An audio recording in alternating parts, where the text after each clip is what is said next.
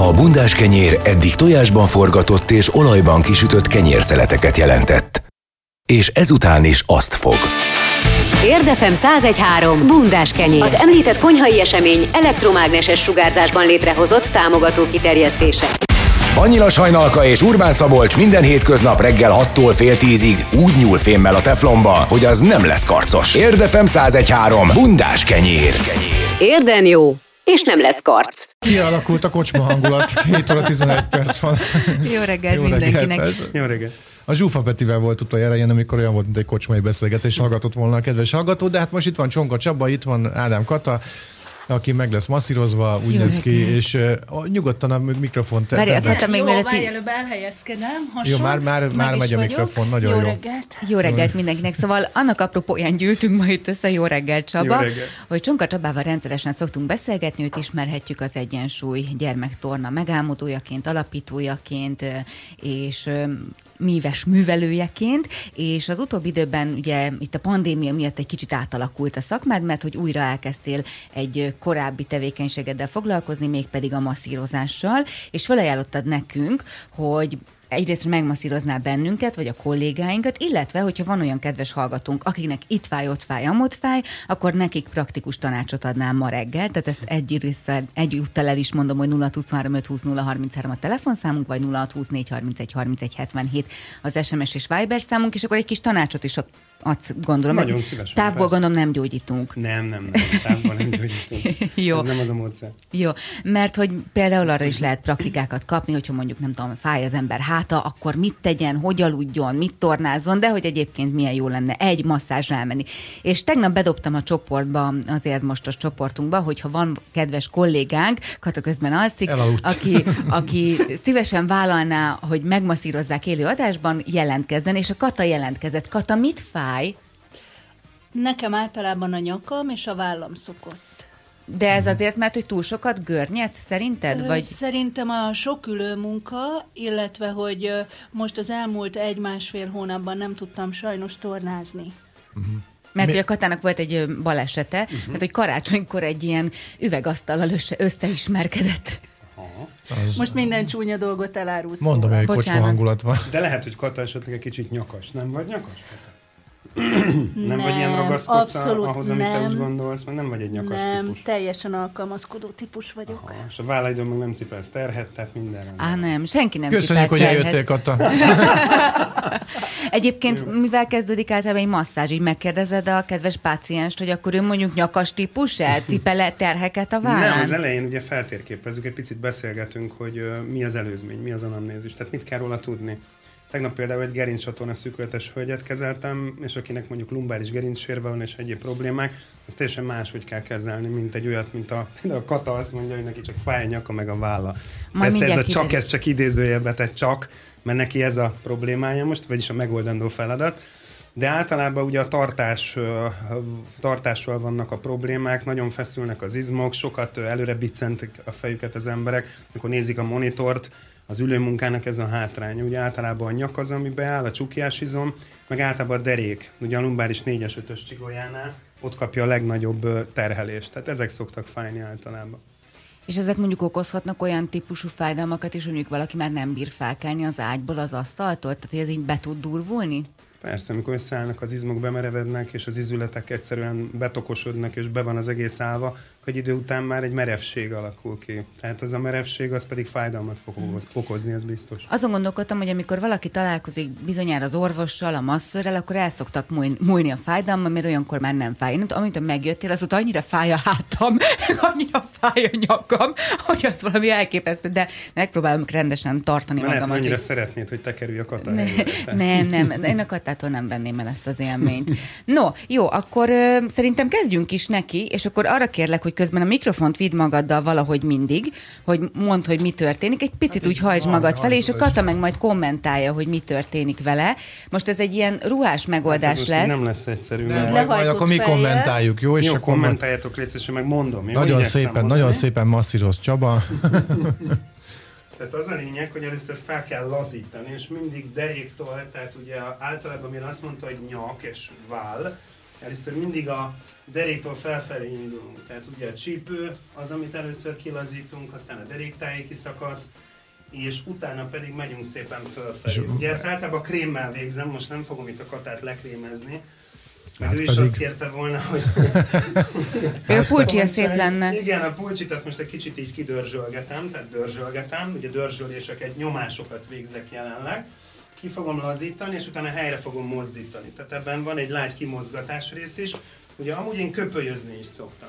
Ugye, de várjál, a köpölyözés, az, az, az kis, ugye ez a vákumos dolog. Ez az üvegizéket raknak az emberrel. Igen, vákummasszázs. Szoktál föltenni a Facebookra fényképeket, hát szerintem ez borzasztó fájdalmas lehet. Ez el, nem, ez iszonyatos nem, lehet. Figyelj, utána tiszta kék-zöld lila hát az nem, ember. De nem, nem fáj. Hát nem, ez nem fájdalmas. Ez abban a pillanatban ugye azt érzed, hogy egy ilyen húzást érzel, és hát ez egy vákumos kezelés, tehát én ilyen mélyre nem tudok masszírozni. Most különben Katának a lapockáját, a szkapulát, tehát a lapockát körbelazítom, a lapocka körüli izmokat fellazítom, és utána fogom tudni majd igazán a helyére mozdítani a vállát, mert ugye a vállát mondta meg a nyakát. Az mit jelent, hogy a helyére mozdítod? Hát ugye először az izmot lazítom föl, aztán utána kimozgatom az izületeket, szallagokat kinyújtjuk, tehát lesz egy nyújtás, és a végén egy pici mozdítás lesz. Tehát minden a helyére kerül. Kata, minden... közben mond, mit érzel? Hát amennyire én most így beszélni tudok kifacsart karral, abszolút azt érzem, amit, amit hallotok is, hogy lazít, lazítva vagyok, hogy ilyen csúnyán és magyartalanul fogalmazzak. Egyáltalán nem fájdalmas érzés, inkább hát azt sem mondanám, hogy kellemetlen. Na most jó, hogy akarom, megint, megint lekerült. Kicsit hátrakötöttem a kezem. Igen, igen. Olyan, ilyen érzés volt, mint amikor hátra bilincselnek, legalábbis gondolom én. Szoktak téged hátra bilincselni? Csak a filmből látom. Nyitottunk egy újabb témát, akkor Kata, ezt meséld már el, hogy mikor volt az, amikor téged hátra bilincseltek. Lehet, hogy amikor az üvegasztal sztori volt. Szerintem többet engem nem hívtok ide. Dehogy nem. Na szóval most a másik kezem került hátra, és ez Ez a kellemetlenebb, ugyanis ez a karom és ez a, ez a vállam szokott fájni, és így már érzem is a bal. Ez a bal kezed? Jaj, ez a bal, igen. De te jobbkezes igen. vagy, nem? Jobbkezes vagyok. És mi lehet az oka annak, Csaba, hogy a Katának a, a bal válla fáj, miközben uh-huh. egyébként ő jobb kezét használja írásra? Uh-huh. Azt szoktam mondani, hogy ugye a bal oldal, ez a női oldalunk, a válla vállalni, és... Uh, Hát ezt kell valahogy megfejteni. Ugye a magyar az egy elég kifejező nyelv, én úgy gondolom, hanem az egyik legkifejezőbb. Pláne az, hogy ide születünk, ezt használjuk, ez az anyanyelvünk. Ezen tudjuk igazán kifejezni magunkat, és akkor elkezdjük ilyenkor így a pácienssel, ugye a vendéggel beszélgetni. Én kérdéseket teszek fel, hogy Kata, ez a női oldalad. Van-e esetleg női energiában, női oldalon olyan, hogy tudom én, gyermek, lánygyermek, anyuka, nagymama, tehát minden, ami barátnő, minden, ami női energia. Van-e olyan, amit, amiben akár túlvállalod magad, vagy sokat válasz? Hát egy jó kérdés. Uh-huh. Talán... Hát női oldal. Értem, értem, hát most vagyunk túl ugye az írásbeli felvételén a lánygyermekekkel, uh-huh. úgyhogy ez most egy kicsit rázósabb időszak volt. Uh-huh. És azt azért a Katáról tudni kell, érdekes, hogy pont ezt mondod, és bocsánat, nem akarlak kibeszélni, Kata, de hogy ugye a Katának ugye van két lánygyermeke, ott az édesanyja, és még a nagymamája is ott van, bizony. Aki közel száz éves, és uh-huh. Kata róla rendszeresen gondoskodik, uh-huh. és Budapesten él. Bár hál' Istennek mama tök jó állapotban van. Tehát Kata a női oldalon egy kicsit túlvállalja magát. Persze ez nem azt jelenti, hogy most ezt nem kell tenni, csak ugye tudni kell, hogy mi okozza. Általában a testen megjelenő problém, amit problémának nevezünk, ugye inkább tünet, hívjuk tünetnek, minden tünet öm, lelki eredetű. Tehát nagyjából én azt mondom, hogy kilencvenkilenc egész kilenc százalékban, tehát azért van még nagyon kevéske, ami nem az, de ez többnyire a, a tükrözi a test azt, hogy belül hogy vagyunk. És... Nagyon sok emberrel, ugye, akikkel így foglalkozom, és házhoz járok, vagy én, én hozzám jönnek, ott mélyen szoktunk beszélgetni. Nyilván most élőadásban nem fogunk a Katával ilyenekről beszélgetni, de elkezdem egyre mélyebbre vinni, és azt szoktam mondani, hogy ki kell húzni a, a gaznak, egész gyökerestül kell kihúzni. Tehát meg kell találni a gyökérfájlt, és ezt a gyökérfájlt, ezt vagy átprogramozni, mert ugye minden programozás, vagy kihúzni és kicserélni. Tehát, hogy um, itt belülről ered a probléma, és ez megmutatkozik a testen. Tehát nagyjából így képződik le. De mi van akkor, hogyha valaki nem nyitott a beszélgetésre? Mert vannak emberek, akik nem szeretnek a lelkükről beszélni, uh-huh. nem akarnak megnyílni, uh-huh. meg vannak emberek, szerintem nagyon sokan, akik mondjuk nem szeretnek masszázs közben beszélni. Uh-huh. Tehát, hogy például nekem vannak olyan masszázsok, amikor, amikor én lazulni szeretnék, uh-huh. és akkor, és akkor Irénkét imádom, szeretem, de végigdumálja az egészet. Uh-huh. és, és, és akkor így imádkozom, imádkozom magamban, hogy Irénke, csak egy fél percre fogd be, de tényleg, imádlak, szeretlek, de ne beszélgessünk már. Tehát, hogy akkor mi van, amikor valaki nem akar megnyílni? Akkor ezt így tiszteletben tudod tartani, vagy, vagy így akkor is muszáj kérdezned, nem, nem, mert nem. úgy tudsz segíteni? Hát természetesen az elején felteszek pár kérdést, feltérképezem nagyjából egy pillanat alatt tükröt próbálok neki mutatni, és egy pillanat alatt uh, leszkennelem őt, a vendéget, hát kétezer-négy óta ezzel foglalkozom, tehát igazság szerint uh, hát elég sok vendéggel foglalkoztam, már volt, hogy egy nap tíz vendégem volt, wellness centrumban dolgoztam, tehát szóval elég emberismerő vagyok, ezt szokták mondani, meg van ugye a tapasztalat is, és uh, innentől kezdve én érzem azt, hogy az milyen az a vendég, tehát hogy nem szoktam, nagyon ritkán nyúlok mellé. Uh-huh. És egyébként mennyire találtad meg önmagad ebben a masszázsban mostanában? Mert érdekes, hogy bármit csinálsz, azt általában mindig szívvel, lélekkel csinálod. Ugye mi a gyermekjoga kapcsán ismerjük uh-huh. egymást, ugye a kisfiam is járt hozzád jogázni, illetve egy szuper nyári táborban is részt vett. Aztán ugye jött ez a pandémiás helyzet, ugye az óvodákba nem lehet bemenni, uh-huh. a bölcsőségbe nem lehet bemenni, és akkor elővetted újra ezt a szakmádat. Uh-huh. Viszont úgy látom, hogy ezt is teljes erőbedobással, szívvel, lélekkel csinálod. Tehát most ebben, ebben tudsz kiteljesedni? Igen, tehát van egy pillanatnyi helyzet. Én azt szoktam mondani, hogy uh, soha nem az marad meg, ugye, aki a legerősebb, vagy itt nem az erő számít, meg nem kell erőltetni semmit, hanem aki a legjobban tud alkalmazkodni az adott helyzethez. Tehát én úgy gondolom, hogy ez nekem most megint sokat adott ez a pandémiás helyzet, hiszen én régen is, tehát én mindig is segítőként tevékenykedtem, hívjuk segítőnek, tehát ne gyógyítozzunk, segítőzzünk. Uh, én úgy gondolom, hogy... Uh, Ugyanúgy hoznak hozzám gyereket is. Tehát van olyan gyerek, aki leugrik magasból, mondjuk egy mászókáról, és elmegy a csípője. És onnantól kezdve ugye helyre kell tenni, mozdítani a csípőjét. Tehát ugyanígy egy kilenc éves gyereket is ugyanúgy elhoznak hozzám, de persze az a tapasztalat, hogy akikhez házhoz megyek, meg akik jönnek hozzám, ugye általában akut, tehát hogy fáj neki, és hogy mindegy, hogy ki ide jöjjön, persze nem mindegy, hogy ki ide mulassz el a fájdalmamat. Ebben is megtalálom azt, ami... ami a szolgálat. Én mindig a szolgálatot keresem, gyerekkorom óta, ugye én ezt láttam a szüleimtől, és uh, nekem ez fantasztikus, nagyon szeretem csinálni, tehát nem bánom, hogy ez most visszajött. Abszolút. És? Mi van akkor, hogy találsz egy ilyen gübicset? Azzal úgy foglalkozol? Az egy, az egy, két dolgot figyeltem meg nyilván a lakossági masszírozás közben, hogy vannak ilyen gübicsek, és amikor engem masszíroznak, akkor mindig találnak ilyen ízület, igen, és uh-huh. ízületek között ilyen csípős, szúrós részeket, amik úgy beálltak. Az a, ez, ez egy jó irány, hogy az ott, azzal lehet kezdeni valamit? Persze, hát vannak a mély izomgörcsök, izomcsomók, össze vannak állva, ugye nem helyes tartás miatt összerándul, és akkor ezt kilazítom. Kilazítom, megnyújtom, és ki fogom mozdítani a helyére azt az ízületet. Tehát, hogy igen, ezekkel rögtön foglalkozom. Tehát ahogy én érintem a testet, rögtön érzem azt, hogy hol vannak azok a részek, amivel foglalkozni kell. Aztán van a másik, a szakmaiság, aztán nagyjából a feltérképezés után már tudja is az ember, hogy mit fog kezelni. Tehát, hogy mivel van a probléma, mi okozza ugye a tünetet. Akkor most a Katánál is tudod, hogy mi a szitu? Elmondható? Sajnos nem. Ezt majd vele külön megbeszéljük. Jó, akkor majd megbeszéljük. Egyébként az emberek mennyire jellemző, hogy segítséget kérnek, illetve hogy masszázsra járnak? Tudod, most azért a pandémia nagyon sok esetben az embereknek azért a pénztárcájához is igazodik, és mindenki magán spórol. Tehát, tehát amikor már nagyon nagy a baj, amikor már tényleg az ember nem bír felkelni, és már annyira fáj, hogy Csaba bácsi, tök mindegy, hogy mit csinálsz, csak roppants ki a gerincemet. Tehát, hogy, hogy inkább ez a jellemző, vagy mondjuk van olyan, aki, aki tudja, hogy az egészségéhez hozzátartozik a rendszeres masszázs, és rendszeresen igénybe veszi igen. a szolgáltatást. Értem a kérdés. Túlnyomó részt, ugye a többség tízből kilenc, hát ilyenek vagyunk mi emberek, akkor megyünk, amikor már fáj, vagy hívjuk. Tehát mindegy, hogy mi történik, csak mulasszák el a fájdalmat. Ezek az akut esetek, tehát hogy ö, fájdalom van, és egyre növekszik a fájdalom, ugye mert magától nem fog elmúlni, mert sokan ezt hiszik, hogy majd elmúlik. Persze, ezt lehet mantrázni, mondogatni, hogy elmúlik, csak azért nem már cselekedni, és ugye a cselekvés is fontos. És abból van a több. Ugye, tehát a több ember az inkább akkor, amikor fáj.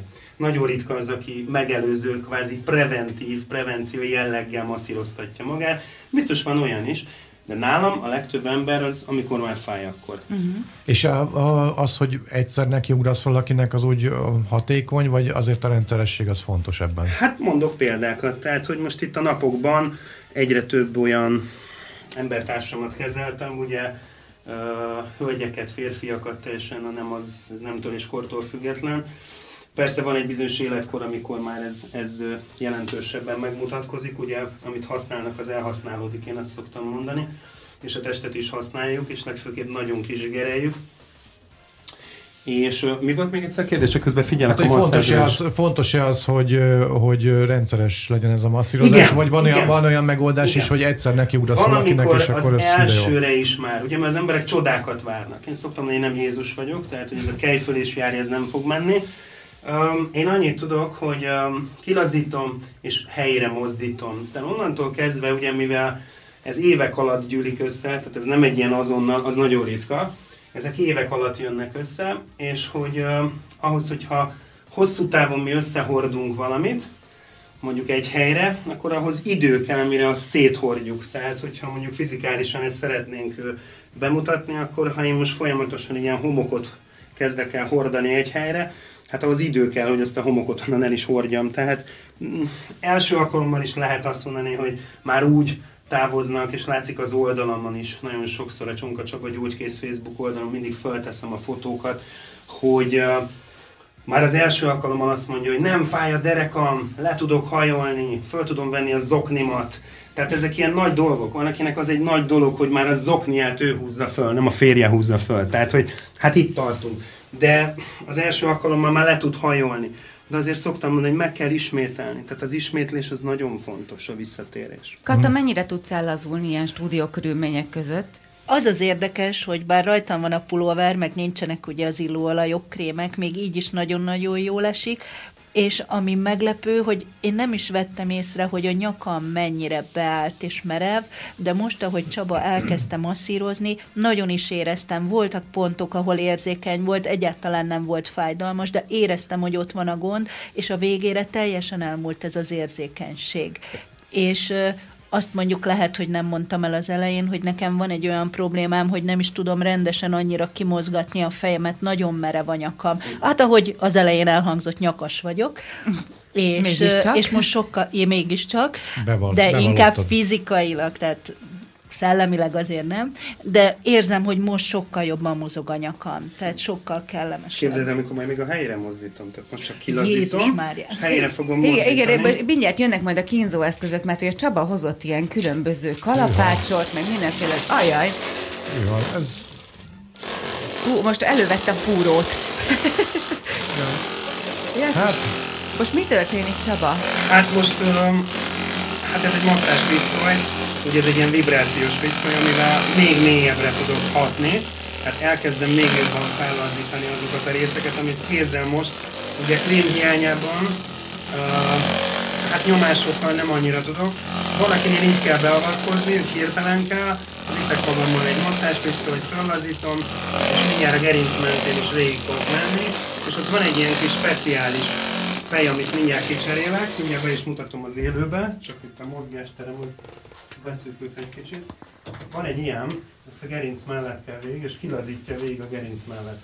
Jó, akkor szerintem mielőtt ezt az ütvefórót újra beindítod, akkor a hallgatóknak elmondjuk, hogy mindjárt fél nyolc van, nálunk jönnek a helyi hírek, Csonka Csaba Gyógykész oldalán Facebookon látható élőben, hogy mi történik Ádám Katával. Érdefem száz egy három. Ha van egy tyúkod, már csak egy szelet kenyeret kell szerezned. Bundás kenyér. Mi volt előbb, a tyúk vagy a bundás kenyér? Itt olyan titkok derülnek ki, hogy az, ami egészen elképesztő, közben mondom a kedves hallgatóknak, és már volt is ilyen irányú kérdés is, hogy a Csaba bácsi telefonszámát kérték, de hogyha van még esetleg adás közben olyan kérdés, hogy mondjuk itt fáj, ott fáj, amott fáj, mit tegyek, hogy tegyek, mivel tudok magamon segíteni, akkor nyugodtan hívjanak bennünket, nulla hat huszonhárom ötszázhúsz nulla harminchárom a telefonszámunk, az es em es és Viber számunk pedig nulla hat húsz négyszázharmincegy harmincegy hetvenhét. Na, most akkor Kata most már a hátán fekszik, most itt a live videódban megmutattad, hogy itt ilyen csípő elmozdulási dolgok vannak nála, ami nem csak rá jellemző, hanem hanem mondjuk tízből kilenc emberre abszolút jellemző. Most mi fog történni, illetve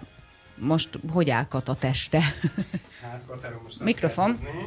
Katáról most azt kell tudni, bocsánat, bár ő azt kérte, hogy nem mondjuk, de úgy fogom mondani, hogy mindenki értse, és hogy ez mindenki vonatkoztassa magára, és nem csak Katával van itt a helyzet, hogy ugye, ha elmozdul a csípő, akkor megváltozik az egész derék és az egész felső testnek a súlyozása. Ugye az izom onnantól kezdve elhúzza a gerincet, tehát tíz emberből kilencnek meg kéne nézetnie azt, hogy a csípője a helyén van-e. Ha a csípő elmozdul, a csípőlapát, onnantól kezdve nem azt mondom, hogy egy hosszú, egy rövid lesz a lépés, de megváltozik a lépés is, a térdek terhelése és a felső törzsnek ugye az izomzata elkezd beállni, elhúzza a gerincet. Tehát tíz emberből kilencnek a fő problémát a csípő elmozdulás okozza, ami nagyon sok mindenből adódhat. Ugye az egyik, amiből adódik a nem helyes testtartás, ugye, mert nem úgy tartjuk magunkat, ahogy kellene, és az ülőmunka. Ugye az ülőmunkában felveszünk különböző pozitúrákat, hogy csak már, már van, legyen tehermentesítve a hátunk, a törzsünk, és innentől kezdve az már húzza. Tehát ha én felveszek egy ilyen extra tartást, akkor azt húzza el a csípőt, és akkor addig húzza, húzza, amíg elmozdul. Katának majdnem három centivel, több mint két centivel a jobb csípője följebb van, ami azt jelenti, hogy rövidebb a jobb lába. Uh-huh. Innentől kezdve elmegy minden. Ez az, hát amit én... nem kellett volna elmondani, igaz? Nem, ezt tudni kell, hogy én mindenkinek azt szoktam mondani, most is, akihez megyek házhoz. Lehet, hogy te fölfeküdnél, Szabolcs, neked hat centiméter. Nem, nem, nem, nem. Engem nem érdekel, nem valószínűleg. Majd fog idővel, ha fájni fog, majd fog. Igen. Tehát, hogy öm, öm, én a telefonban rögtön azt szoktam mondani, most is egy várandós, ö, vagyis hát már, már megvan a gyermek anyukával, ö, beszéltem, és mondtam neki, hogy fek, feküdjön föl a hanyat ö, egy ágyra, és a kedves férje nyújtott lábánál nézze meg, hogyha picit felmozdítja ugye a lábfejnek ugye a lábúj részét, akkor nézze meg, hogy a sarka mennyivel van, és mennyivel hosszabb egyik, mint a másik. Mert biztos, hogy az lesz, tehát nem nagyon lehet mellé nyúlni. És akkor mondta, hogy három-négy centivel. Mondom, akkor az a probléma. Tehát, hogy ezt otthon is meg lehet nézni. Most nem azt mondom, hogy mindenki nézegesse a másikat, de meg lehet otthon nézni, hogy ki volt. Félért lefekszik most az ágyra, és néz, nézegeti a férjét vagy a feleségét. És akkor ezt most hogy fogod tudni megoldani? Ez a, azt mondtad, hogy helyre hozod a csípőt, vagy nem is tudom, uh-huh. hogy fogalmaztad. Csak helyre fogom mozdítani. Ja, Istenem, ez fájni fog. Nem fog fájni. Biztos? Hát előtte kilazítom, én jobban kinyújtom. Féltem őt. Nem kell. Ütő saját Kata magát. Úgy fog innen elmenni, mintha újjászületett. Hát legyen így. Na, akkor, akkor kérlek csináld, és akkor közben mondd, hogy mi történik. Kata mondta, hogy sérült, a, tehát műtve volt a lábfeje, tehát óvatosan kell ezzel bánni. Kata, annyit tegyél meg, hogy a teljes súlyt engedd a kezembe, tehát, hogy én tartom a lábadat, jó? Hát ez azt jelenti, hogy elkezdem fölfelé nyújtani. Érzed, hogy ott, a, ott már ott azt húzza? Ezt a részt meg a... Ott még nem. Ott még nem. Combizomnál már érzed, ugye? Igen. Igen. Tehát lábbicepsnél már érzed, igen. Hívjuk így. Úristen, milyen spárgázik. Az sajnos nem fogom. Kell csinálnunk belőle egy balerinát. Hát? És jó, így, és így most nyújtod? Hogyne, eleve egy nyújtás van. Majd most figyelj, most jön a kimozgatás, lazítás része. Engedd, amit csinálok. Most behajlította a Kata térdét a Csaba, és közben ilyen, ilyen mozdulatokat végez, amiket egyébként a babáknak szoktunk, amikor fáj a hasuk. Bemelegítéskor, edzés előtt is van egy ilyen hasonló, csak azt magunktól csináljuk. Ha megjött Noémi is, akkor szerintem ő is felfeküdt. Igen, most figyelj, ott lesz csoda. Tedd be ide a lábadat. Jaj. És most, nekem fáj. Igen, igen, tehát most kicsit, kicsit nehéz kommentálni a dolgokat. Arra figyelj a légzésre, a légzés az nagyon sokat tud segíteni. Orron belégzés, szájon kilégzés, kifúj. Majd akkor fújt ki, amikor mondom, jó? Tehát belégzés, kilégzés. Most az történik, Jézusom. Hogy Kata egyik lába, a jobb lába be van támasztva Csabinak, Csab, Csabinak, Csabának a... Csabi is, szeretem. Csípő, ahogy a bordáim, a, csak Csabinak azért vigyázok, hogy kirúgja a bordámat. Bordáihoz, és uh, gyakorlatilag egy ilyen presszió történik. Egy ilyen előre-hátra mozgás, mozgás történik. Kilégzés. Igen, és... Ez így hallgatóknak nagyon igen, érdekes. Ez így nehéz kommentálni. Hajlítva van a Kata térde. Katán fekete nadrág van. Hajlítva van a Kata térde, és hát tulajdonképpen egy ilyen kitekeredett mozdulatnak is nevezhetnénk azt, amit most így látunk. De az látszik, hogy ilyen nyújtó mozdulatok történnek. Kata, te közben teljesen jól vagy? Semmi nem fáj? Mert innen kívülről nem néz ki jól. Belégzés? Ilyen, ilyen volt, amikor egyszer volt, kétszer voltam kiropraktőrnél, akkor ő csinált ilyet, csak az egész testemet le akarta így ejteni az ágyról, és össze-vissza ropogott mindenem. Arra emlékszem, és, de hasonló mozdulatok ja. voltak. Hát már-már jóga. mondhatjuk. Igen, igen, már-már ilyen joga mozdulatok történnek. A Katának a, a jobb lába most át lett hajtva a másik oldalra, és hát és gyakorlatilag ilyen, ilyen lazítás történik, gondolom én. Most, most jön a lényeg. Na. Csaba, Csaba rázza a lábát. Keze, kezet fog. Lazítsd el. Ó, Jézusom! Ezt nem bírom. És most, szerintem most lesz egyforma hosszú a két lába a Katának, ha minden lazíts, igaz. Lazíts. Igen, most az történik, hogy, hogy így kicsit így remegteti a lábát, majd így miután kilazította teljes mértékben a csípőjét, most ilyen jó nagy rántásokat végez a lábán. Tulajdonképpen így, mint hogyha Jézus és egyforma hosszú a lába. Figyeld. Megőrülsz. Csak másikat kell kicsit lerövidíteni, mert most hosszabb. És ez még csak a nyújtás és a... Kata, jól vagy? Ez körülbelül olyan, én el szoktam mondani, amikor a vendégeim kérdezik, Csaba, most mit csinál ez, mi ez az egész? Én azt szoktam mondani, ez olyan, mint amikor az autót, ugye az is egy jármű, a testünk is egy jármű, ebbe viszi a, a lelket, elviszi A-ból B-be, B-ből C-be, mert ugye mi nem csak a test vagyunk, én ezt vallom.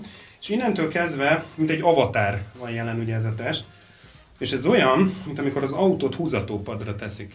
Igen, pontosan. Tehát kvázi elmegy az autónak a futóműve, vagy elmegy, mint tudom, egy baleset után, elmozdul, és akkor helyre húzzák, tehát húzatópad. Igen, igen, igen, igen. Na én ugyanazt csinálom, helyre mozdítom, aminek helyén kell lennie, de tőle meg szoktak írni, jaj, ez nagyon fáj, Kata, nagyon fáj, mondd, hogy nem. Egy csöppet sem fájt, én nem is tudom, hogy ti mit láttatok, mert én semmit nem éreztem. Tényleg? Hát Tényleg kívülről egyébként nem nézett ki, hogy és az fontos egyébként, hogy azzal a lábával is dolgoz most. Ezt is amelyik... ki kell azért lazítani, persze. Igen, amelyik, amelyik elviekben nem volt probléma. Is. Nyilván. Aha. Igen, tehát akkor úgy, ahogy mint az autós példánál, tehát az emberi testnek megvan egy uh, kitalált geometriája, és annak uh, úgy kell lennie. Mint a futóműves, az elviszi az ember az autót, ennyi. Akkor nem véletlenül nem fog, nem fog kopni a gumi, Hogyha, hogyha jól van beállítva a futómű, és ugyanezt létezik. Sőt, a guminál is fontos, ha elviszed gumishoz a súlyozás. Igen, mert oda teszi a súlyokat, ahol beállítja ott a, a centírozás. Bocsánat, tudom, fontos, hogy most nagyon dolgozol, de egy tök fontos kérdés. Ugye most a Katának a, a bal lábát lazítod, ami elviekben ugye a hosszabbik volt. Ilyenkor aha, nem félő, hogy mondjuk annyira kilazítod, Hogy, hogy, hogy ugyanúgy a bal lesz a hosszabb, és nem. a jobb meg, jobb meg rövid. Tehát ilyenkor teljesen... Nem, nem bocsánat, ez most naív kérdés, ugye, de hogy... Gondold el, hogy benn van a combcsont, és benn van a válpában. Tehát, hogy ha az elmozdul, tehát kit nézd meg, itt, a, itt van benn.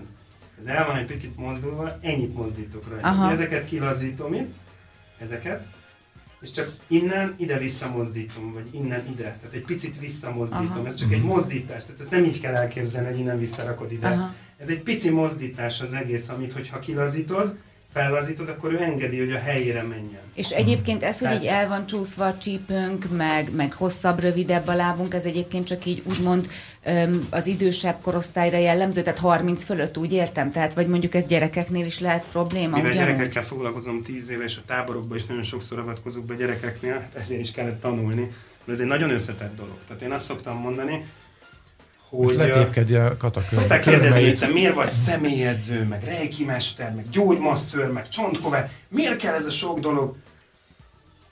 Én a kedves hallgatóknak elmesélem, hogy a prevenció és a rehabilitáció között egy olyan vékony jég van, hogy ez egy pillanat alatt a prevencióból rehabilitáció lesz. Tehát nem is gondolnánk, hogy egy, egy rossz mozdulat, vagy bármi, ami persze nyilván hosszú távú, egy nem helyes tartás, de nagyon sokszor be tudok úgy avatkozni, hogy ugye az a kevesebb, aki preventíve kérje a masszást és a lágy kimozgatást, ugye ezt a gyógykész módszert, amit így összeraktam, aztán majd elmesélem, hogy a módszer hogy áll össze mígből, és uh,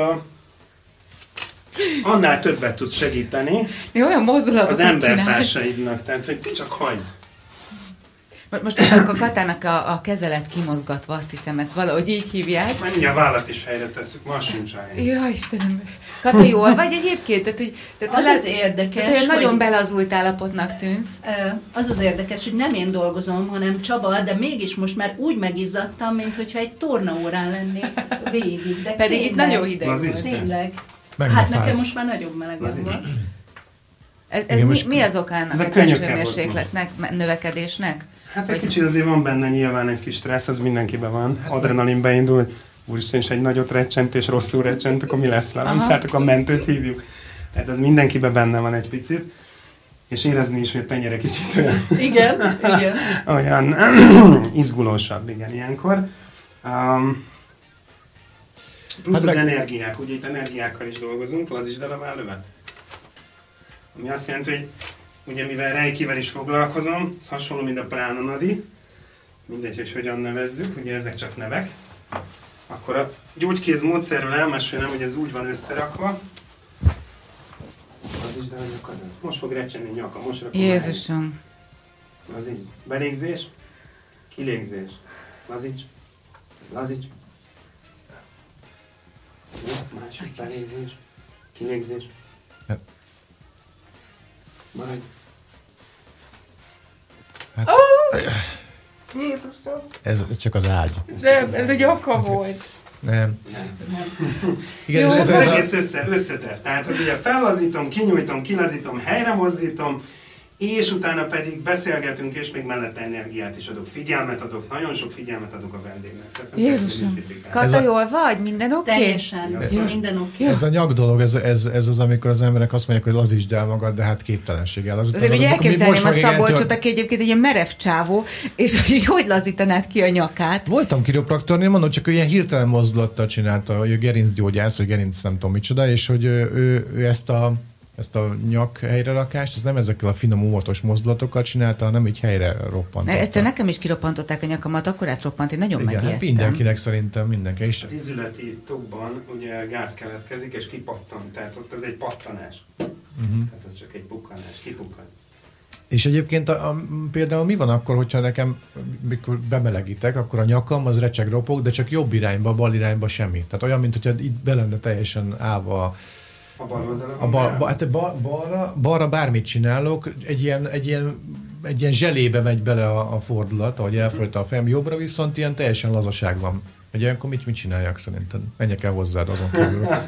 Azon lehet kezdeni valamit? Ki kell várni, és a helyre kell tenni, és tehát nincs a helyén szerintem. A másik az pedig az, hogy bal oldal az a női oldalad, tehát valamilyen fordulásba és az odanézésbe. Hát én tök jó vagyok benne. Itt is féltem. Hajnakát hát kérdezd meg, amikor tudom, itt... Tudom, hát itt mindenki nagyon jól van, ez a földbolygó, ez erről szól. Csak én azt szoktam mondani, hogy eljön az a pillanat, amikor majd úgyis szólni fognak. A gyerekekre visszatérve, nagyon sok gyereknél az a tapasztalás, ugye most már így tíz éve táborozok, meg foglalkozok, vagy óvodákban is, meg iskolában, hogy ugye, ha elmozdul a csípőjük, ugye nem helyes a tartásuk, akkor onnantól kezdve elhúzza a gerincüket, és onnantól kezdve lesz a sok, hívjuk úgy, hogy problémás gyermek, aki panaszkodik, hogy itt fáj, ott fáj, ott fáj, meg nagyon görbül a gerinc. Tehát, hogy gerinc, fokozott lesz a gerinc görbület. Érdemes ezeket masszírozni, helyre mozdítani, tehát érdemes szakembert felkeresni. Nyilván de nem, de nem mindenki engem keresen. Hát most például egy kilenc éves gyermeknek tudtam segíteni. Tehát, hogy igazság szerint én azt szoktam mondani, hogy ugye már az egész pici uh, babát is jó, ha masszírozza az anyuka.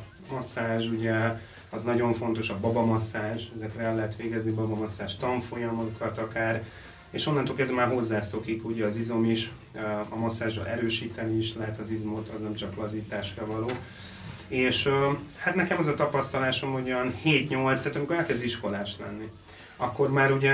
Egy az iskolatásk, hogy elkezdi húzni. Kicsit nagyobb terhet cipel már a gyerek, hívjuk így, hogy teher, de hát annyira nem teher, de ráakasztunk mindig egy-egy táskát. És akkor um, onnantól kezdve ugye már a súlyozás is más, és onnantól kezdve már érdemes azért megnézni őt, tehát nem akkor, amikor már nagy baj van. Uh-huh. Szabi már mozgatja. Igen, nem bizony. Igen. De egyébként tényleg, hogy valahogy ez úgy történt, lehet, hogy Szabolcs is elkezdett így fájdalmakat érezni, az én de hátam is elkezdett mindig, mindig is volt, úgyhogy ez... ez... De ez nem normális, tehát a mindig is volt, ugye azt szokták mondani az emberek, ó, oh, hát én már ezzel el vagyok. Ja, nem, de hogy is, szó sincs erről. Helyre kell mindent rakni, mozdítani, ki kell lazítani, és tessék magatokkal foglalkozni, mert én azt szoktam mondani, hogy sokkal kevesebbe kerül, mind energiába, időráfordításba és pénzben, hogyha megelőzöd. Mert hmm. utána már aztán a világpénzét rákölteted, hogy rakják helyre, tehát hogy... És mikor van nagy baj? Tehát van olyan, hogy mondjuk valaki öt-hat-hét évig húz egy bizonyos problémát, és, és egyáltalán nem foglalkozik vele, majd veszek egy matracot, majd nem uh-huh. tudom, veszek egy ilyen ortopéd párnát, majd azzal jobban uh-huh. alszom, jaj, nem jó a fejem, jaj, majd nem tudom, csinálok otthon egy kis tornát, és aztán, aztán nem történik semmi, tehát hogy utána, utána ezek tényleg okozhatnak mondjuk olyan mozgásszervi problémákat adott esetben, hogy mondjuk egy gerincet műteni kelljen? Hogyne, hogyne. Hát, igen, mondj, mondj, nem mondjad. Nem, pont ide akartam beszúrni ezt a nyaki csigolyás dolgot, hogy a kiropraktor mutatott ilyen röntgen felvételeket, amikor idősebb embereknek egyszerűen a három csigolyái összenőtt. Tehát az nem tudsz mit csinálni, mi műtéten sem tudod megoldani. De megelőzhető az ilyen? Hát persze ezzel. Tényleg? Hogy neki mozgatással. De akkor miért nem csinálja ezt mindenki? Nem tudják. Valamit. Én kétezer-kilencben Charlotte-ban másfél hónapot éltem Észak-Karolinába, és úgy volt, hogy ott fog dolgozni, és ott fog tevékenykedni. És egy orvos kiropraktőrtől kaptam, a NASCAR csapat orvosától egy ajánlást a dé vé déimhez, a gerinc egyensúlytornához, mert azzal voltam kint angol nyelven megjelentetni. És ott néztünk kiadó lakásokat és házat, és azt mondták, hogy, hogy ott, akik tehetősebbek, csak úgy vesznek házat, tehát ingatlant, hogyha van kiropraktőr, káropraktőr, van a körzetben. Ha nincs, nem is vesznek. Tehát nem kellnek el azok az ingatlanok azon a részen, ahol nincsen kiropraktőr. Persze ott orvos kiropraktőr. Jó, hát azért mondjuk Amerika olyan szempontból is más, hogy ott mondjuk a lelki egészségükre is sokkal jobban odafigyelnek. Tehát ott minden családnak van e, pszichológusa, pszichiátere, lelki mentora, tehát ugye azért ott, ott ez Hol. sokkal honosabb az, hogy az ember figyeljen ezekre a dolgokra. Nálunk Magyarországra még nem érkezett ez el. Már alakul. Alakul, igen. igen, igen. igen. Kata, hogy vagy? Teljesen jól. Most fogom a csípőjét még jobban helyre mozdítani, egy oldalfekvésbe. Föl fog venni egy oldalfekvést, és csak kettő. Jó, akkor azt lesz. Még megnézzük. Az a vége, jó? Jó. Kata, a jobb csípőddel van a probléma, hiszen a bal oldaladra fogsz fordulni, nekem háttal leszel. Közel jössz hozzám. Jó, és azt fogod csinálni, hogy a felső lábadat, kvázi a jobb lábadat behajlítod, hajlíts be, tedd át, ezt meg nyújts ki. Na, nekem át kell mennem oda, remélem elér odáig a mikrofon, nem mozog, jó? Oké. Okay. Maradj így. Ezt a kezedet add ide, és engedd, hogy húzzam ki, jó. És tedd, hajlíts be, és tedd a fejed alá. Na most figyeljetek, mert most jön a lényeg. Ez, ha megy le, akkor engedd, hogy menjen le, jó? Jó. Mondjuk ott nem lesz annyira egyszerűen, ott a radiátor. És akkor most könnyét kell? Ez, ez volt, igen, amit... Meg fogsz helyre mozdítom a csípőjét, aha. Tehát a csípőlapádon egy picit kell, csak egy nagyon picit, tehát ezek apró pici mozdulatok, és itt áll be neki nagyon, ezt húzza be, ezt a részt általában, aha. Ezeket a részeket, és ez, ha a helyére kerül, mondtok el, az is kilazul. Tehát kilazítottuk, és most következik egy lazítás után egy nyújtás. Doppergés. Na, belégzés az orrodon, kirégzés, lazíts. Ezt, ezt már hallani lehetett, igen, ez, ez nem az ágy volt. Ez a tompa, tompa recsenés, igen. Jó, és ezt is még följebb egy picit, jó nagy Kata? Igen. Akkor elenged, ezt engedd el, jó? Mert feszíted. Az a baj, hogy akkor meg ellenem dolgozunk. Okay. Ha egymás ellen dolgozunk, akkor itt leszünk még délben is. Tehát belégzés, kilégzés, lazítsd el. Tehát? Szuper, jó? Megvan ez a csípőd, a helyén van. Másik oldal, most nekem hátra leszel ismét. Tehát ennyi, ez egy órás kezelés, helyre rakjuk, és onnantól kezdve... De a Katának az arca is megváltozott, az arca színe is teljesen más. Na kíváncsi vagyok, hogy majd utána mit mond. Jó, ezt nyújts ki. Oké, maradj jó. Ezt a kezed addig bekérlek, hagyj húzzam ki. Hajlíts be. El, elférsz? Edd a fejlát, persze. Ennél kisebb helyeken el szoktam férni. Oké, tehát belégzés, kilégzés, lazíts. Hallottad? Ebben nem csak az ágy volt. Igen. Oké, okay. Lazíts, nézd meg, milyen laza a csípője. Igen. Ha már lent lóg a lába, és ilyen laza a csípője. Belégzés, kilégzés. Nagyon szuper. Na. Hanyat fogsz feküdni? Az a hátamon, ugye? Hátamon. Ez a jóbbal hanyat. Nézd meg. Áú, azt ne, a lábfejemet kérlek, ne. De... Hát, és egyforma a lába, és igen. Egyforma? Jó. Igen. Hát nincs akkor eltérés, ez nincs. Nincs. Hát az előbb szemmel látható volt, most én ezt innen szemmel nem jó, látom. Jó, és akkor mindentől azt szoktam mondani, most arra fordulj, majd ide ülj föl, úgyhogy fölülsz. Igen. És a lábadat lógasd le. Most rakjuk helyre a vállát. Jó? Valami ez, csörög? Ez még, majd, vagy? Még megyünk, igen. Egy, valami valami figyelj. Csörög, valami telefon. Az nem az enyém, az biztos. Tehát. Mégse sikerült az enyémet lehallgatni. Hát ide rá. És igen. Ezt lazítsd el a válladat, jó? Igen. Lazíts. Lazítsd el. Lazíts. Ezt én most már nem őszinte akartam mosolyogni.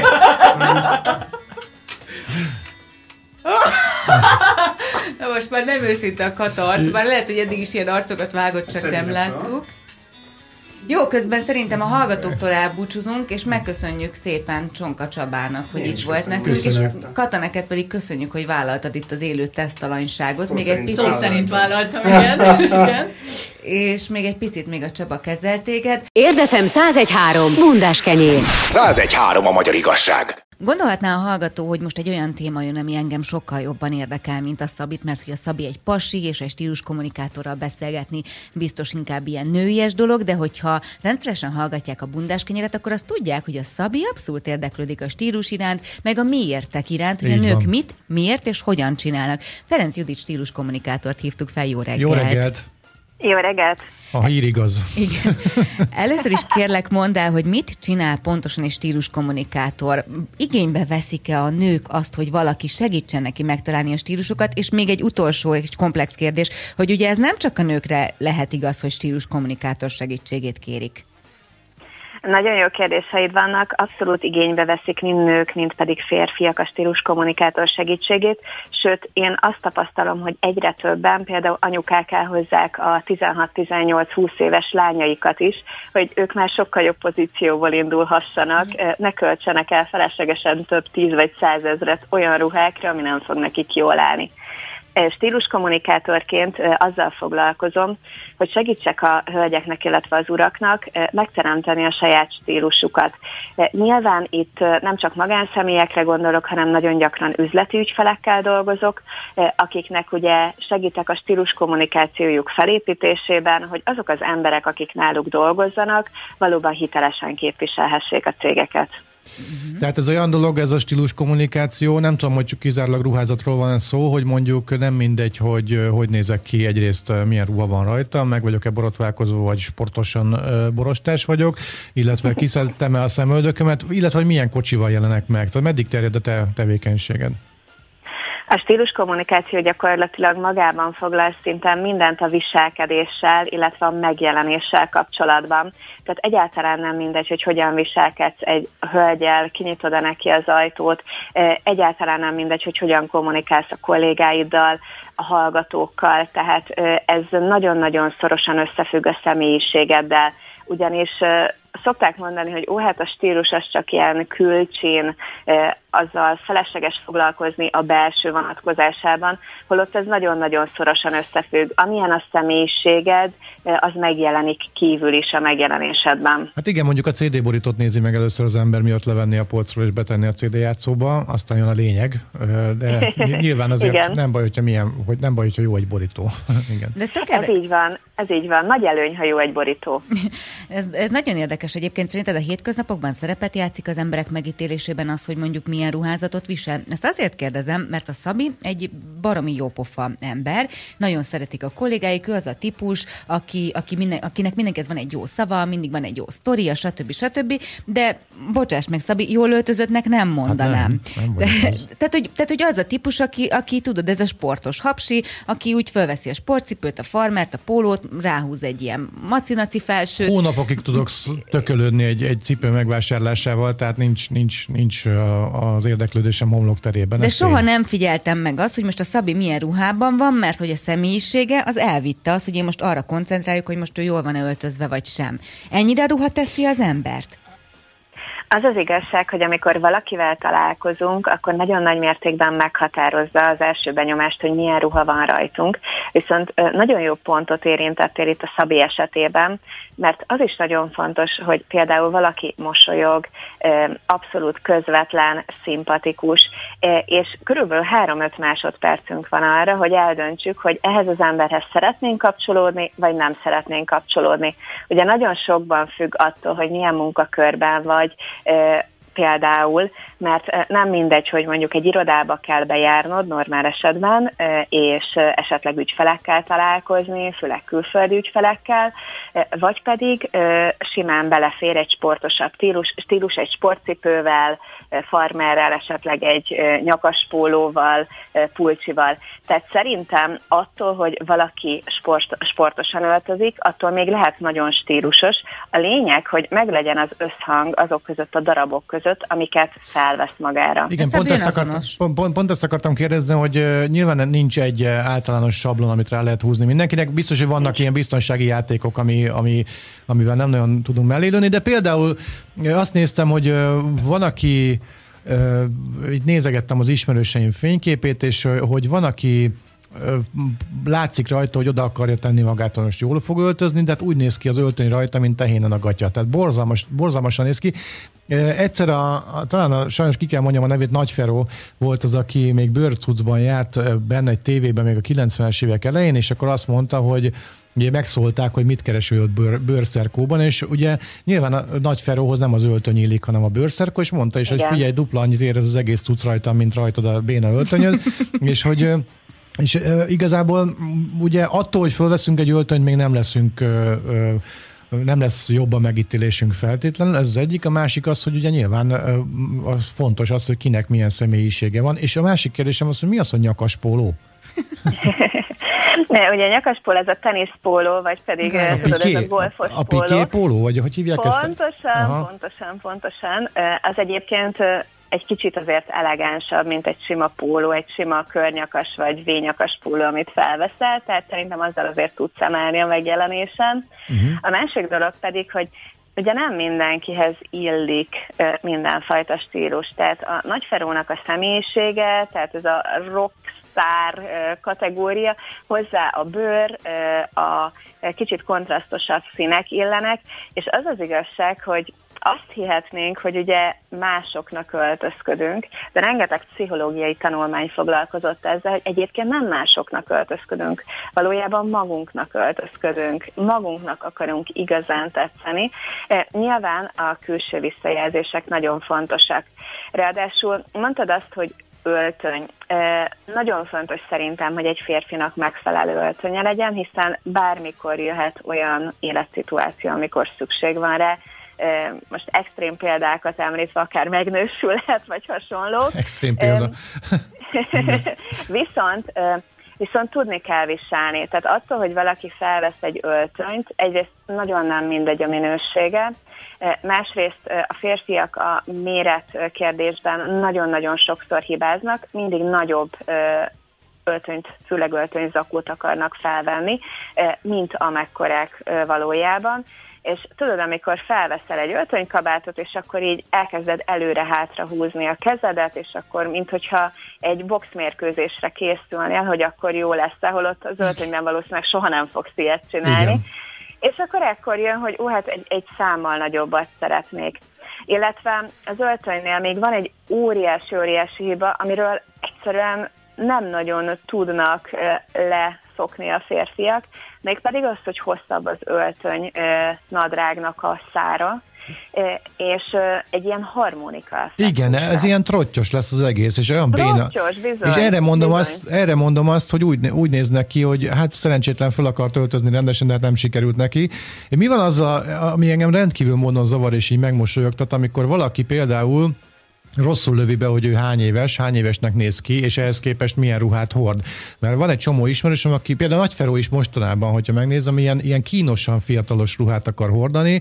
Nem mondom, hogy szövetgatyában meg vadássapkában járjon, de hát, de, de hát nyilvánvaló, hogy nem mindenkihez illik a vászontornacipő, meg a, a cool feliratú pólók, hanem ugye biztos azt mondták neki, hogy figyelj, próbálj meg fiatalosan öltözködni, bement a, a valami és valami boltba, és, és akkor kiválasztott a valamit, amit egyébként tizennégy éveseknek gyártottak, és, és hogy ez egyik, a másik az, hogy amit mondtál, hogy vannak, akik hordják a ruhát, és vannak, akik viselik a ruhát, és volt egy ismerősöm, a, vagy egy kolléganőm, a Mukicsbea, aki egyszer beállított, kérlek szépen, egy fekete bakancsban karatenadrág, tudod melyik az, amit, ami kar, karatenadrág, egy ilyen top, azt hiszem úgy hívják, ami ilyen, ilyen testhez simuló, uh-huh.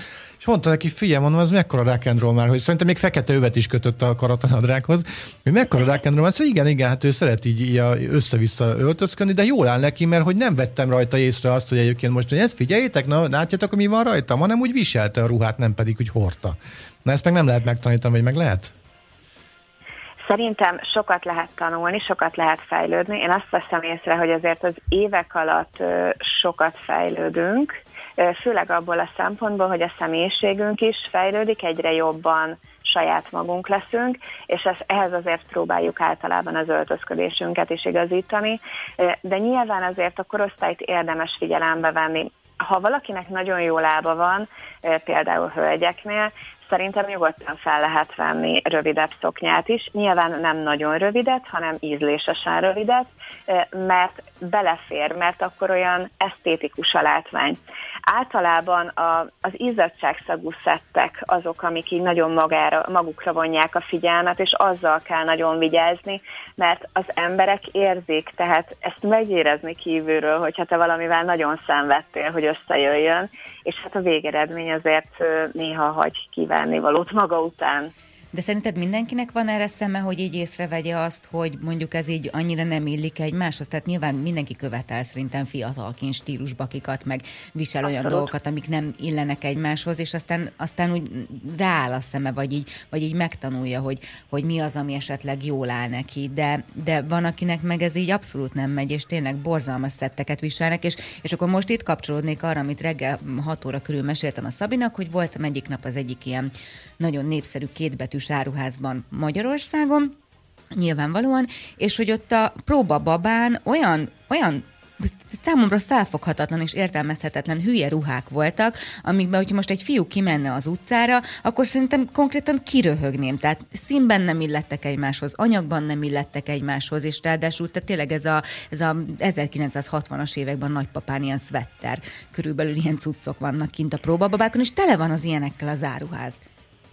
Igen, ez nagyon veszélyes dolog szerintem, főleg a tizenéves korban ugye lázadnak a fiatalok, hát mi is lázadtunk, most én is nyilván felvettem a, a hasvillantós pólót, a, amit most már crop topnak hívnak, ugye, kicsit elegánsabban, viszont, viszont szerintem ezzel fi- nagyon vigyázni kell, figyelni kell arra, hogy ne sodorjanak el a trendek.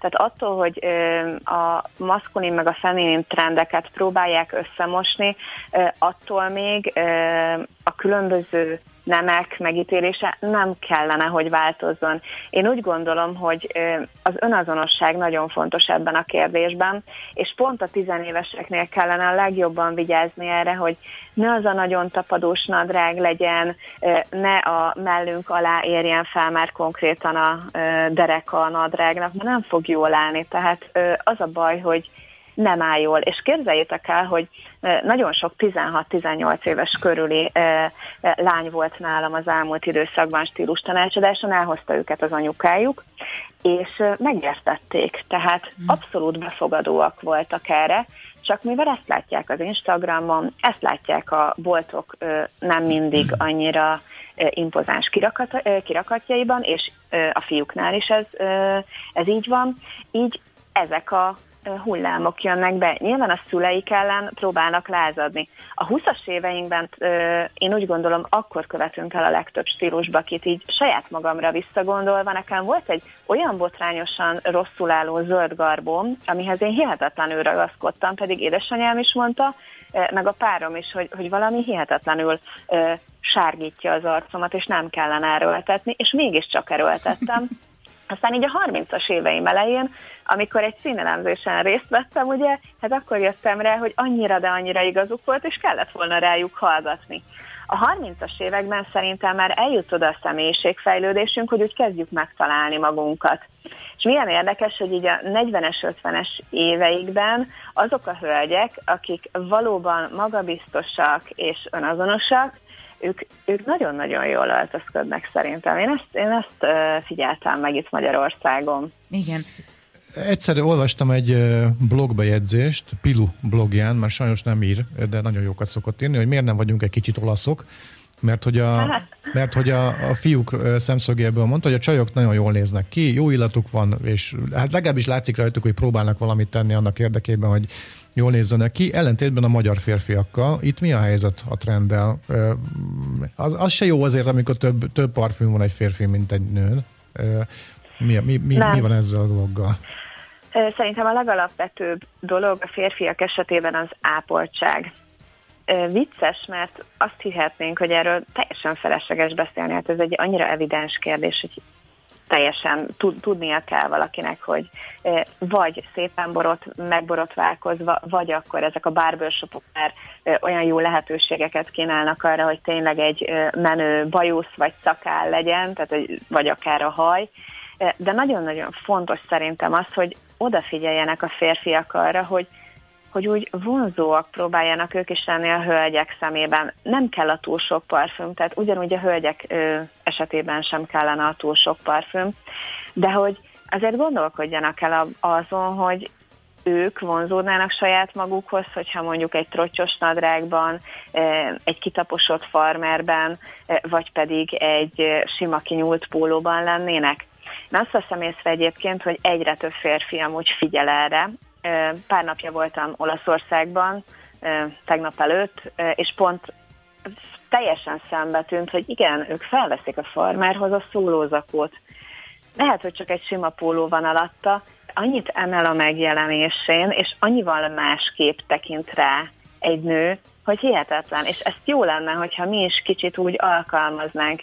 És az az igazság, hogy ez a home office-os időszak, ez szerintem annyit ront az utcaképen pluszba nagyon. Még, tehát amúgy se volt az a hű de nagyon stílusos férfi nép a magyar, kivéve tisztelet a kivételnek, mert vannak férfiak, én is nagyon sokat ismerek, sőt az ügyfeleim között is van, akik hihetetlen jól öltözködnek, nagyon igényesen, jó rájuk nézni, tényleg büszkék lehetnek magukra, hogy ennyire jó ízlésük van, de ez a macinaci divat, ami bejön, és egyre több plázában látom ezt, hogy nem is nagyon hoznak ki normál kollekciót, hanem mindenhol a macinaci alsó-felső.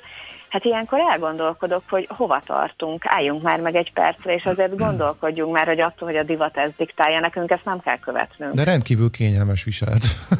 Ez így van, rendkívül kényelmes viselet, csak nem hosszú távon. Tehát most azért, hogyha ugyanúgy egy nő felvesz egy macinacit, pont tegnap olvastam én is egy ilyen ö, nőknek szóló ö, tanácsadónál, hogy most ne gondoljuk már, hogy egy férfi ö, vágyat fog érezni egy hölgy iránt, hogyha egy macinaciban, egy ö, kiült macinaciban fogja látni. Nem ismered a férfiakat. Figyelj, azt figyeltem meg évekkel ezelőtt, hogy a hegymászók hegymászó ruhában járnak a hétköznap, a vitorlások vitorlázó ruhában járnak a hétköznap, és, és sorolhatnám, hogy ugye most említetted, hogy mi az, amikor szerinted vagy a köztrendnek megfelelően öltözködik valaki, és azt mondhatjuk rá, hogy mondjuk igényes, hogy lehet olyan irány is, amikor valaki mondjuk idézőjelben technikai felszereléseket ölt magára, és mondjuk jól áll neki, és önazonos, és ugye egyben van a csávó, és azt mondja rá egy nő, hogy na igen, ez nekem kell, ez a férfi, szeretnék vele megismerkedni, vagy mindenképpen kell ez a piké polózakóval dolog? Nem, nem kell mindenképpen a piké polózakóval. Volt egy olyan férfi ügyfelem, akinek egy ilyen katonai felszereléses boltba kellett elmennem vele, és ott válogattunk ruhákat neki, és annyira jól fel lehetett öltöztetni, hogy valami hihetetlen, mert összeillett minden mindennel, megvolt az egység, és megvolt az a harmónia, amitől ő ebben nagyon jól mutatott. És mi van azzal a dologgal, hogy olvastam a, a, fel, a ilyen összegzésben, amit kaptam Hajnalkától, hogy, hogy tényleg azt figyelem meg, hogy rendkívül sok felesleges ruha található, mondjuk leginkább a hölgyek szekrényében, hogy ezt egyrészt mi a technika arra, hogy ezt lecsupaszítsuk, illetve hogy mi a trükk arra, hogy, hogy mondjuk megfelelő mennyiségű ruhából tudjunk válogatni, és ne legyen az, hogy, hogy, hogy ott áll például a barátnőm Nati a szekrény előtt reggel, és vannak napok, amikor, amikor túlteng a, a választék. Szóval, hogy mi, mi lenne a... Megesik. Me, megesik? És ezt fogadjuk el így? Az az igazság, hogy ha belenézünk a gardróbunkba, és szívünkre tesszük a kezünket, és nem akarunk ö, tényleg annyira ö, jó pozícióban mutatni magunkat, hogy ó, hát mi hordjuk a ruháinkat, ez egy hazugság lenne, tehát nagyon-nagyon kevés olyan ruhatárat láttam, vagy gardróbot, ahol valóban hordták a hölgyek a ruhájukat. Szerintem egyébként a hölgyeknél általában a túl sok mennyiség a baj, a férfiaknál a gyenge minőség szokott általában a probléma lenni. A hölgyeknek körülbelül a gardróbjuk hatvan százaléka az totális kuka, tehát megvették, akkor jónak tűnt, már amikor hazavitték, már gondolkodtak, hogy hát ez lehet, hogy mégsem volt olyan jó választás, de kellett egy alkalomra, meg egyébként olcsó volt, vagy olyan jól nézett ki a katin, és hát, hogyha a katin jól nézett ki, akkor rajtam is jól fog, és innentől kezdve elkezdenek felhalmozni. És van egy nagyon-nagyon kicsi része a gardróbnak, hát szerintem kb. a húsz százaléka, amit szinte minden nap felvesznek, azok a biztonsági ruhák, amik folyamatosan forognak, ezáltal reggel is használódnak. Van egy húsz százalék, amit úgy néha felvesznek, de az a másik hatvan százalék, vagy méretileg nem jó, mert még belefogyok, vagy még lehet, hogy azért fog rám feljönni, és akkor jó lesz még egyszer, vagy borzalmas a színe, és sápasztja, szürkíti, több id- ö, idősebbnek néz ki, nem érzi jól magát benne, illetve van egy nagyon-nagyon veszélyes része még a gardróbnak, ami, amikor ugye el akarjuk rejteni az alakunkat egy kicsit, és elkezdünk ilyen oversize, azaz zsákruhákat vásárolni, hogy abban milyen jó lesz, mert abban mennyivel csinosabbnak meg karcsúnak. Hányszor hallottam tűnni gyerekkoromban anyukám, hogy ápol és eltakar. Ajaj. Ugye? Na szóval ez a két szó együtt ö, nagyon-nagyon veszélyes zóna, mivel rengeteg testalkatelemzést végeztem hölgyeken, és ö, olyan, hogy valóban jó az ápol és eltakar, direkt leszoktam fotózni őket az ápol és eltakar ruhában, illetve az, ami úgy kicsit olyan szépen elegánsan követi a vonalaikat, nyilván nem a nagyon tapadós, hanem, hanem úgy van benne tér, hogy egy kis mozgásnak, ami picit csinosítottabb, szabottabb ruha, és érdekes módon, amikor egymás mellé tettük így montásban a képeket, mindig a szabott ruhát választották, hogy igen, abban sokkal csinosabbak, pedig sokkal kevésbé érezték magukat annak eredetileg. Csak ugye nem látja magát kívülről az ember, hogy mennyivel jobb nő akkor, amikor egy megfelelő fazon van rajta, nem pedig elrejteni akarja magát. Én utálom ezeket a lebernyegeket, jó, megmondom őszintén, és bosszantó, hogy ennyi lehetőség van arra, hogy vásároljunk ilyet, mert elviszi a fókuszt, és nagyon rossz irányba. Igen. Ezt én is tanúsítottam egyébként, én is belefutottam most az elmúlt évben abba, hogy sokkal jobb pólókat vettem magamnak, mint ami szükségeltetik, de pont két méret között voltam, és azt gondoltam, hogy a, a, az eredeti méretű pólómhoz képest, amik már elkoptak, abban már, abban már kicsi vagy, vagy nagy vagyok. A következő méret meg ugye tényleg úgy néztem ki, mint egy ilyen telerakott búváruha, és nem volt az igazi, és hiába mondja Nati, hogy, hogy de hát vedd már fel a szűkebb pólót, mert sokkal jobban nézel ki. Most egy kicsit fogytam, úgyhogy nyilván jobban tetszem magamnak, úgyhogy előkerültek az, az em es pólók, úgyhogy vagy elles, nem is tudom mekkora, és jól érzem magam benne, most is ugye ez az van rajtam, mutatom is Hajnalkának. Nagyon csinos lett, Szabolcs. Jó, köszönjük szépen, hogy itt voltál, még azért tudnánk beszélgetni, csak hát sajnos jönnek a hírek, úgyhogy ezt meg kell hallgatnunk. Én is nagyon köszönöm a lehetőséget. Köszönjük, köszönjük szépen, szia. Szia. szia! Ferenc Judit stílus kommunikátorral beszélgettünk. Tulajdonképpen a lényeg az, hogy mindenki legyen önazonos, érezze jól magát a ruhájában, és mosolyogjon.